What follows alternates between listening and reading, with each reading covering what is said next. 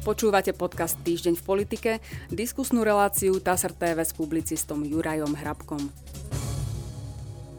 V dnešnej relácii vítam publicistu Juraja Hrabka. Dobrý deň. Dobrý deň, pre. Pán Hrabko, dneska tu budeme riešiť v podstate akési prvé kroky, e, ktoré robí nová vláda a nová vládna koalícia, ktorá dostala možnosť túto vládu zostaviť a zároveň prvé kroky opozície, ktorá e, sa rozhodla nedať vláde takých tých obvyklých 100 dní, ale z dôvodov, ktoré si povieme, e, sa pustila do také si aktívnejšej opozičnej politiky prakticky hneď. E, začal by som e, novinkou ohľadom zmeny, zmeny v zložení vlády, kde má pribudnúť nový minister. Je to, toto je správa TASR 7. novembra. Na post ministra pre cestovný ruch a šport by mal byť vymenovaný šéf bratislavského letiska Dušan Kekety. Vyhlásil to na útorkovej konferencii predseda strany SNS Andrej Danko s tým, že zatiaľ bude ministrom bez kresla, lebo toto ministerstvo ešte nie je vytvorené. Nejdeme budovať nejaké ministerstvo pre niekoho, ale ideme zosumarizovať zamestnancov štátnej správy. Minister bude kontaktnou osobou vo vláde aj na systematizáciu a čerpanie eurofondov, ako aj systematizáciu pomoci pre podnikateľov. Dodal Danko s tým, že ako príklad uviedol zrýchlené odpisy pri rekonštrukcii hotelov. Taktiež uviedol, že rezort bude mať dvoch štátnych tajomníkov, pričom jeden bude mať na starosti šport a druhý cestovný ruch. Jedným z nich, ktorý by mal viesť oblasť športu, je podpredseda SNS Jan Krišanda, toľko správa TASR. Je to ako keby dlhodobá agenda SNS už v bývalej vláde. E, myslím, že na ministerstve školstva vytvorili taký odbor, ktorý sa venoval špeciálne športu a vytvorili aj pozíciu štátneho tajomníka pre šport tak idú touto cestou ďalej. Malo by vzniknúť nejaké nové ministerstvo, kde bude spolu aj šport, aj cestovný ruch.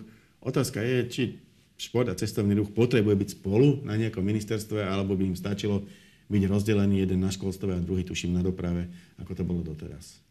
Samozrejme, že by to stačilo aj tak. Toto, čo sa teraz deje a o čom, o čom hovoríme, tak to vyhovuje e, iba, iba k predsedovi SNS, respektíve SNS ktorá dostane viacej moci, ako jej voliči vo voľbách nadelili.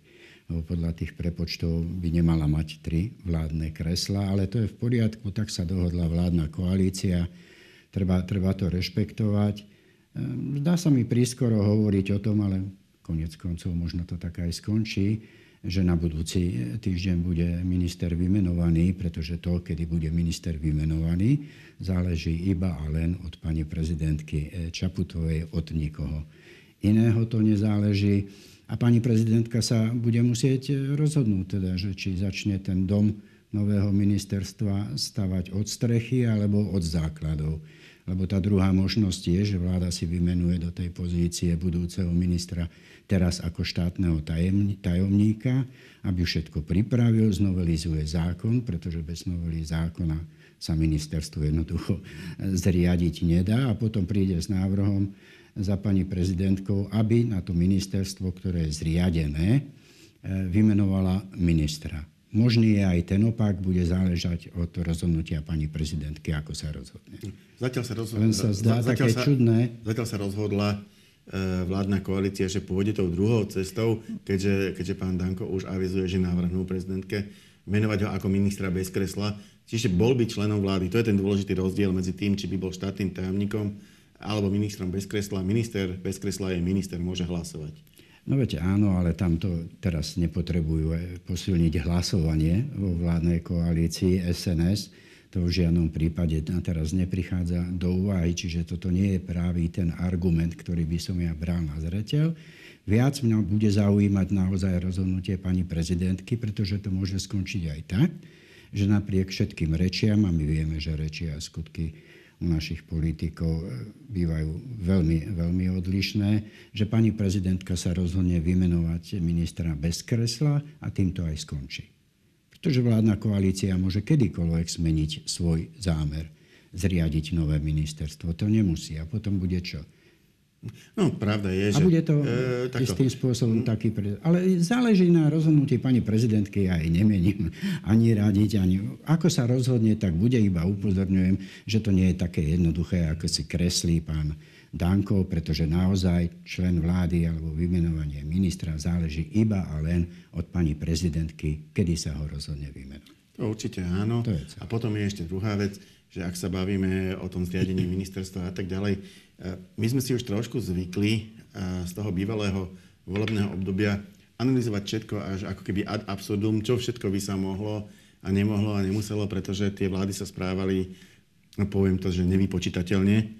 E, ale ako normálny postup je, ak sa na tom v koalícii dohodli, že bude ministerstvo športu a turistického ruchu, tak by ho mali dať do programového vyhlásenia, čo uvidíme na budúci týždeň či to tam bude a ak to tam bude, majú sa teda o to snažiť. Samozrejme je na pani prezidentke, či bude akceptovať túto nomináciu alebo nebude, e, ale, ale ja si myslím, že, že to asi nie je také, že on povedal a oni potom nezriadia, asi to teda tým smerom pôjde.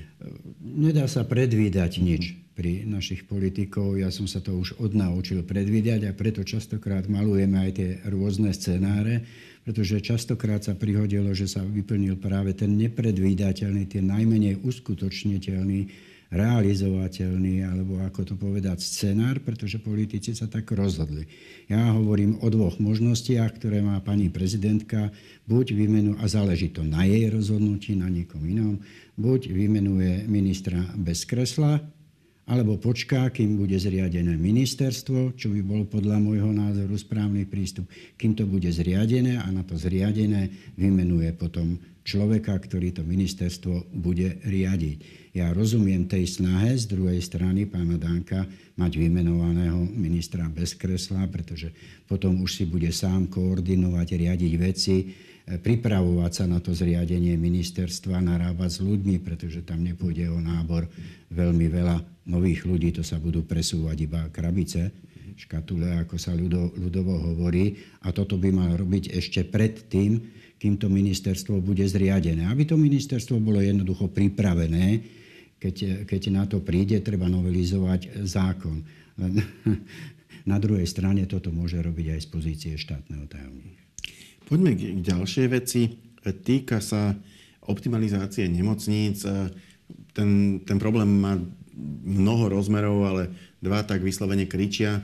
Jeden je, že na túto optimalizáciu je, nastavený, je nastavené čerpanie plánu obnovy. Keby, keby celú tú reformu siete reform nemocníc vláda odmietla, no tak zároveň tým pádom odmietla aj peniaze z plánu obnovy, ktoré ale nevyhnutne potrebujeme práve na rekonštrukciu nemocníc na, na, vlastne na investície do tohto sektora. E, na druhej strane e, nie je veľmi dobre pripravená. Táto reforma už teraz sa to ukazuje. E, niečo sa proste schválilo, niečo sa dalo do plánu obnovy, ale, ale už za tých predchádzajúcich vlád to veľmi, veľmi škrípalo. Protestovali najmä tie, tie menšie nemocnice a, a respektíve regióny, kde sú tie menšie nemocnice, lebo sa obávali, že z pôvodného plánu zvýšiť výrazne kapacity veľkých centrálnych nemocníc a následne znížiť a redukovať kapacity tých malých nemocníc bude iba to, že centrálne sa nezvýši nič, e, regionálne sa to zruší a bude jednoducho horšia zdravotná starostlivosť. Na toto by mala reagovať nová ministerka a v tomto štádiu to bolo 8. novembra, čítam správu TASR. E, vláda by sa mala zaoberať novelou zákona, ktorá zabezpečí plynulé pokračovanie optimalizácie nemocníc, ale za plného roz za plného rozsahu poskytovania zdravotnej starostlivosti vo všetkých nemocniciach na prechodné obdobie, to znamená aj v tých malých. Avizovala to ministerka zdravotníctva Zuzana Dolinková z hlasu SD po stretnutí s premiérom Robertom Ficom na pôde rezortu. Požiadala ho, aby, aby návrh išiel v skrátenom legislatívnom konaní.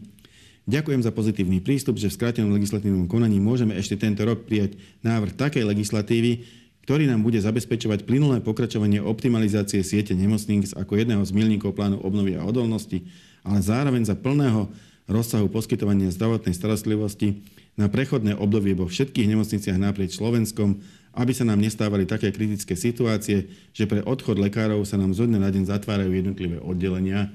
Pre jednoducho, ak sa vie o tom, že sa nejaké oddelenie bude rušiť, tak tí lekári majú tendenciu logicky hľadať si miesto niekde inde, kde sa to rušiť nebude. Toto oddelenie optimalizácie žiadalo Združenie miest a obcí Slovenska aj Asociácia nemocníc Slovenska. Uvádza TASR.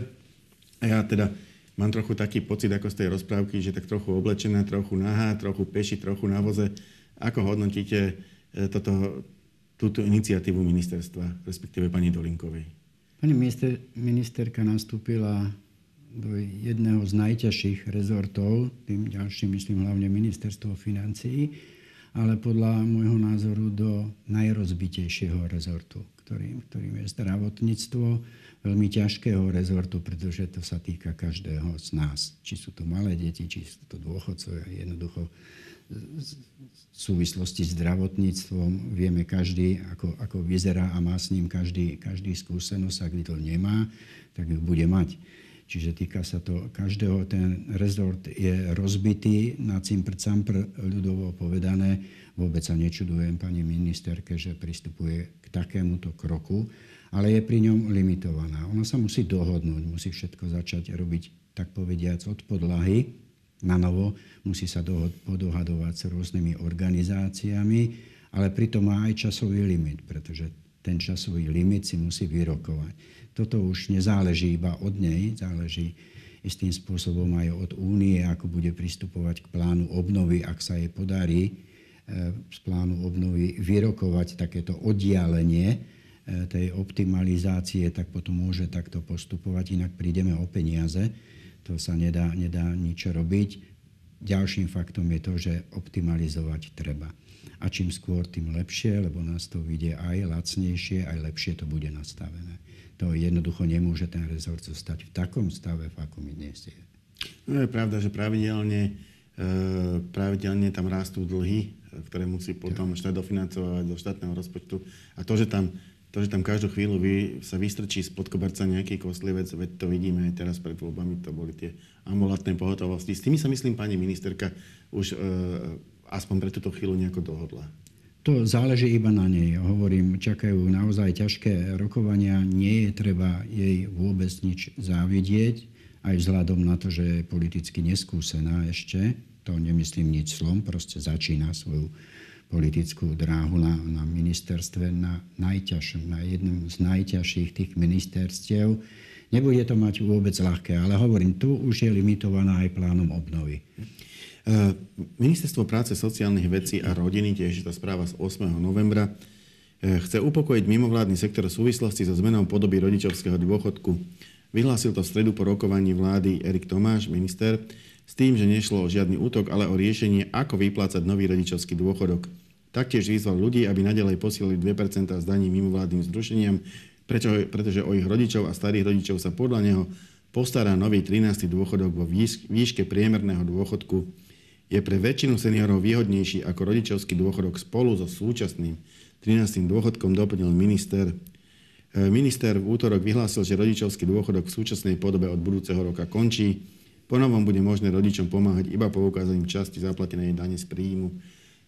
E, tá zmena na prvý pohľad vyzerá byť v podstate výhodnejšia pre dôchodcov, pretože sa im zoberie rodičovský dôchodok, ale zvyší sa im 13. dôchodok o sumu, ktorá je vyššia ako tá, ktorú doteraz poberali na tom rodičovskom dôchodku a hlavne bude sa to týkať všetkých dôchodcov.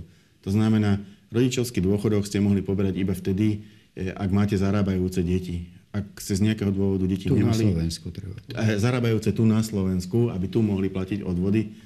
Čiže ak vaše deti pracujú v zahraničí, ak vám deti zomreli, ak si deti nemohli mať zo zdravotného dôvodu alebo z nejakého iného nemali, tak sa vás tento dôchodok netýkal kdežto 13. dôchodok v tej zvýšenej výške dostane každý. E, na prvý pohľad je to, je to, je to pozitívna zmena, ale zostali v tom ako obeď mimovládne organizácie. E, keďže potrebovali nejako upratať e, túto, túto zmenu dôchodkov a máme v ústave, že ten rodičovský dôchodok aspoň v nejakej forme musí byť, no tak ho chcú spraviť súčasťou tej dvojpercentnej asignácie naozaj si myslím a súhlasím s mimovládnymi organizáciami, že krv nie je voda. Jednoducho človek aj zvykol poukázať 2% dane na charitu alebo nejakej mimovládnej organizácii, ale keď ich bude môcť poslať svojim rodičom, eh, tak tie mimovládky môžu utrpieť. Nedá sa to nejako lepšie vyriešiť?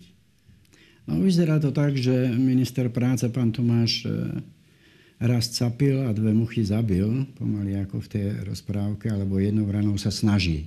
Snaží sa to urobiť, ako to bude, samozrejme nevieme. Treba si počkať aj na samotné návrhy zákonov s týmto súvisiacich. A to, čo vymyslel, na to je pyšný, ale v prvom rade treba povedať asi, alebo zopakovať, lebo to hovorím od začiatku, že 13. dôchodok je nezmysel je to propaganda, nič iné. Každej vládnej triedy, všetkých, všetkých politikov ak vláda má takéto peniaze, tak ich má rozdeliť na každomesačný príjem tým dôchodcom, ale nie sa tváriť, že im dáva niečo navyše, hoci im navyše nič nedáva. Ale to slúži iba ako propaganda. My sme taká dobrá vláda, že my vám dáme ten 13. dôchodok, vážení dôchodcovia, tak si to cente pred Vianocami. Ale pravda je taká, že je to úplne jedno, či tie peniaze... E, takto. E, keď, keď ich dostanú ako systematický dôchodok, nie nejakú akože darček podstromček, ale normálne zákonný dôchodok, na ktorý majú nárok, tak je už vecou štátu, či ho rozdelí na 12 časti alebo na 13. Nevidím v tom žiadny, žiadny, žiadny problém. Dokonca by som ešte povedal, že ak tú 13. časť dostanú koncom roka, ako keby je nejaký bonus, tak to aj budú vedieť využiť, lebo naraz dostanú viac peňazí. Áno, lebo to je tá propaganda politická. Pozrite sa, no, hovorí, že, to možno, že je to možno praktickejšie.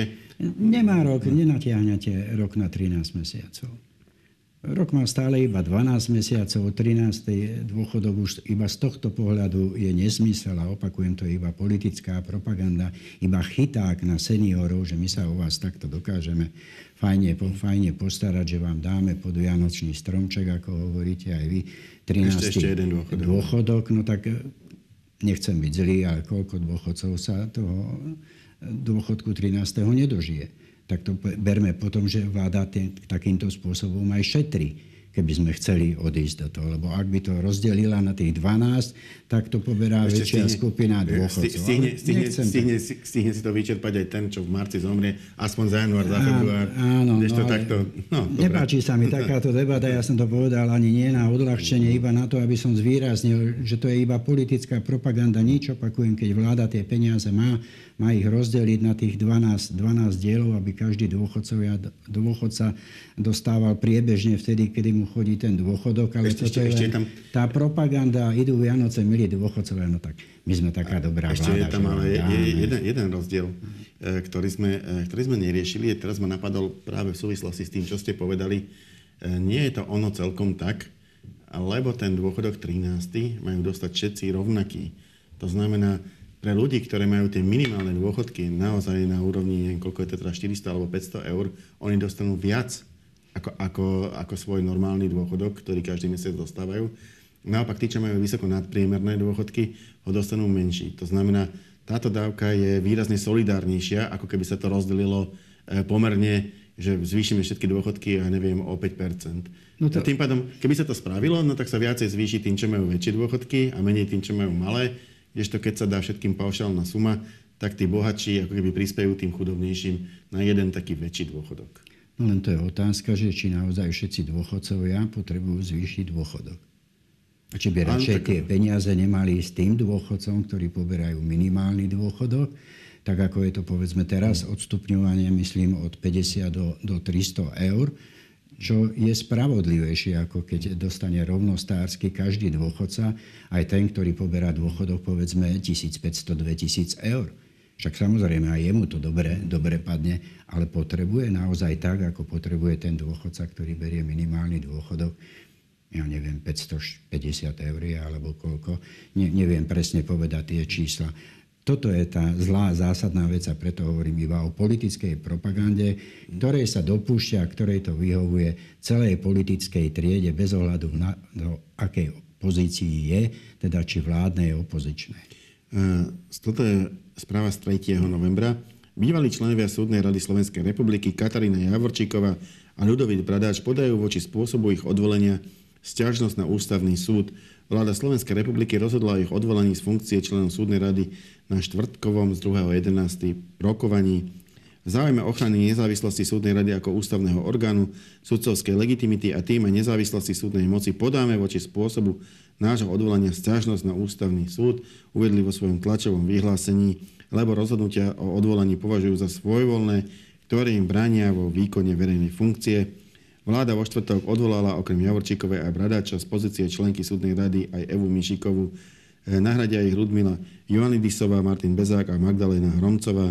Ešte taký background. Súdna rada je ústavný orgán tvorený 18 členmi, vrátane predsedu a podpredsedu. Jedného člena volia sudcovia Najvyššieho súdu a Najvyššieho správneho súdu. 8 členov z radou sudcov volia sudcovia ostatných súdov. Po troch členov dodávajú Národná rada Slovenskej republiky, prezident Slovenskej republiky a vláda Slovenskej republiky. Chcem sa spýtať, či vláda porušila zákon tým, že vymenila svojich troch nominantov v tejto, v tejto sudcovskej rade. Na čo sa vlastne majú vôbec možnosť sa stiažovať? Ja tomu celkom nerozumiem. Sú to nominanti vlády a bola tu aj no, dokonca novela ústavy, aby ich vláda mohla e, vymeniť promptne a bez akéhokoľvek odôvodnenia, čo aj urobila. Kedykoľvek, tak znie ten, ten výraz v ústave. Pozrite sa, každý má právo stiažovať sa na ústavnom súde, ak sa domníva, ak si myslí, ak je presvedčený o tom, že niekto porušil jeho práva. To znamená, že aj členovia súdnej rady sa môžu domáhať rozhodnutia ústavného súdu, ak si myslia, že prišlo odvolaním vlády k porušeniu ich práv a že teda by mali byť členmi súdnej rady aj naďalej. Je pravda, že tá ústava bola novelizovaná tým spôsobom, že tam je výraz kedykoľvek môže byť odvolaný člen súdnej rady vládou aj parlamentom. Ja predpokladám, že to urobí aj parlament, že vymení svojich nominantov, ale to sa uvidí, to záleží opäť na rozhodnutí vládnej koalície, nie, nie mňa.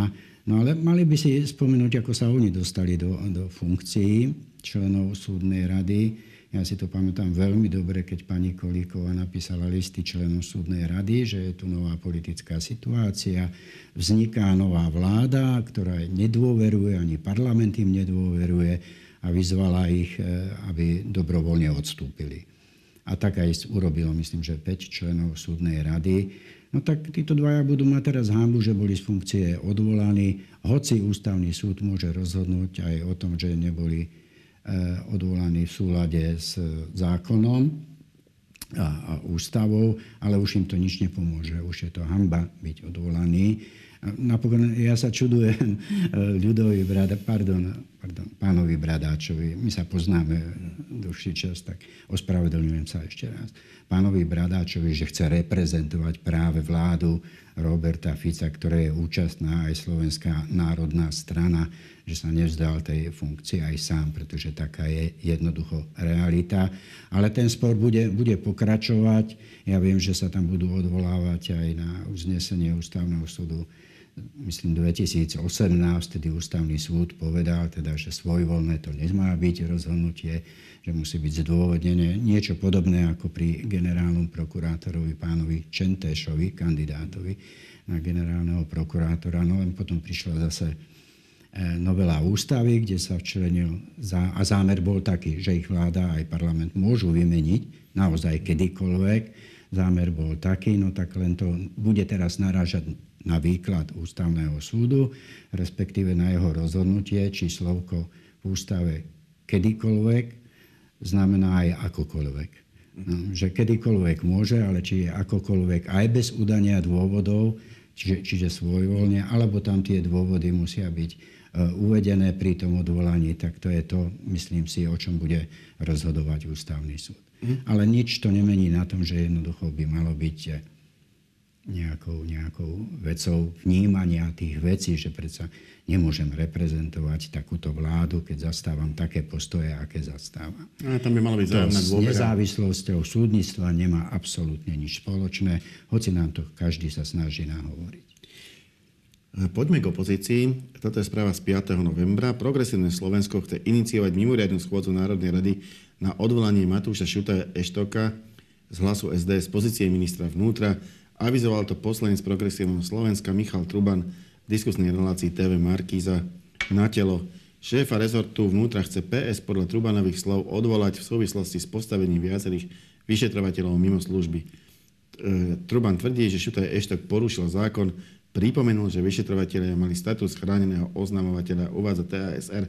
Nechcem už teraz riešiť e, tú situáciu v rezorte vnútra, sme sa o nej rozprávali minulý týždeň, e, tak tá necháme ju, nech sa vyvíja zatiaľ nejaký čas, ako chce, vrátime sa k nej možno v budúcich týždňoch. Keď sa dovyvíja. Keď sa dovyvíja, no ona sa bude asi vyvíjať dlho, ale e, skôr by ma zaujímala tá mimoriadná schôdza, lebo okamžite bola okolo toho motanica, ako to vlastne ten pán Truban myslel, lebo on tam ešte aj naznačoval, že, že inak by boli bývali počkali až, až minimálne do tej prvej schôdze, na ktorej sa schválili programové vyhlásenie, ale nemôžu, lebo minister E, koná rýchlo a podľa nich porušuje zákon.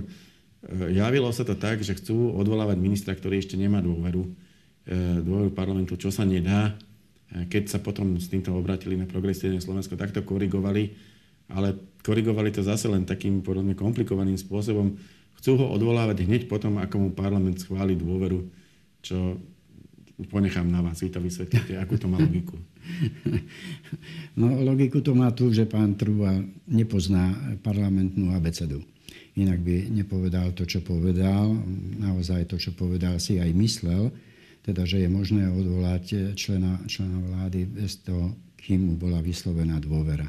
A to naozaj nejde. Takého člena vlády nemožno ani odvolať v žiadnom prípade treba počkať na to, kým bude vláde ako celku, teda aj pánovi ministrovi vyslovená dôvera, o čom nikto nepochybuje, že tak urobené bude, lebo to by musel byť zázrak. A potom už je vecou naozaj mimovládnych poslancov, kedy ktorého člena vlády alebo vládu ako celok e, sa rozhodnú dať návrh na vyslovenie nedôvery. Môžu to urobiť aj na tej istej schôdze, ak si nájdu zámienku, aby bol doplnený program, aby s tým niekto ešte, ešte súhlasil, teda plénu, alebo spíšu návrh a môžu ho okamžite podať a v takom prípade predseda dní. parlamentu do 7 dní musí zvolať, e, zvolať takúto schôdzu. To sú len také hry, ktoré ukazujú na ten politický amatérizmus ešte progresívneho Slovenska. Nemyslím to vzlom. Učia sa, učia sa, sú noví, učia sa.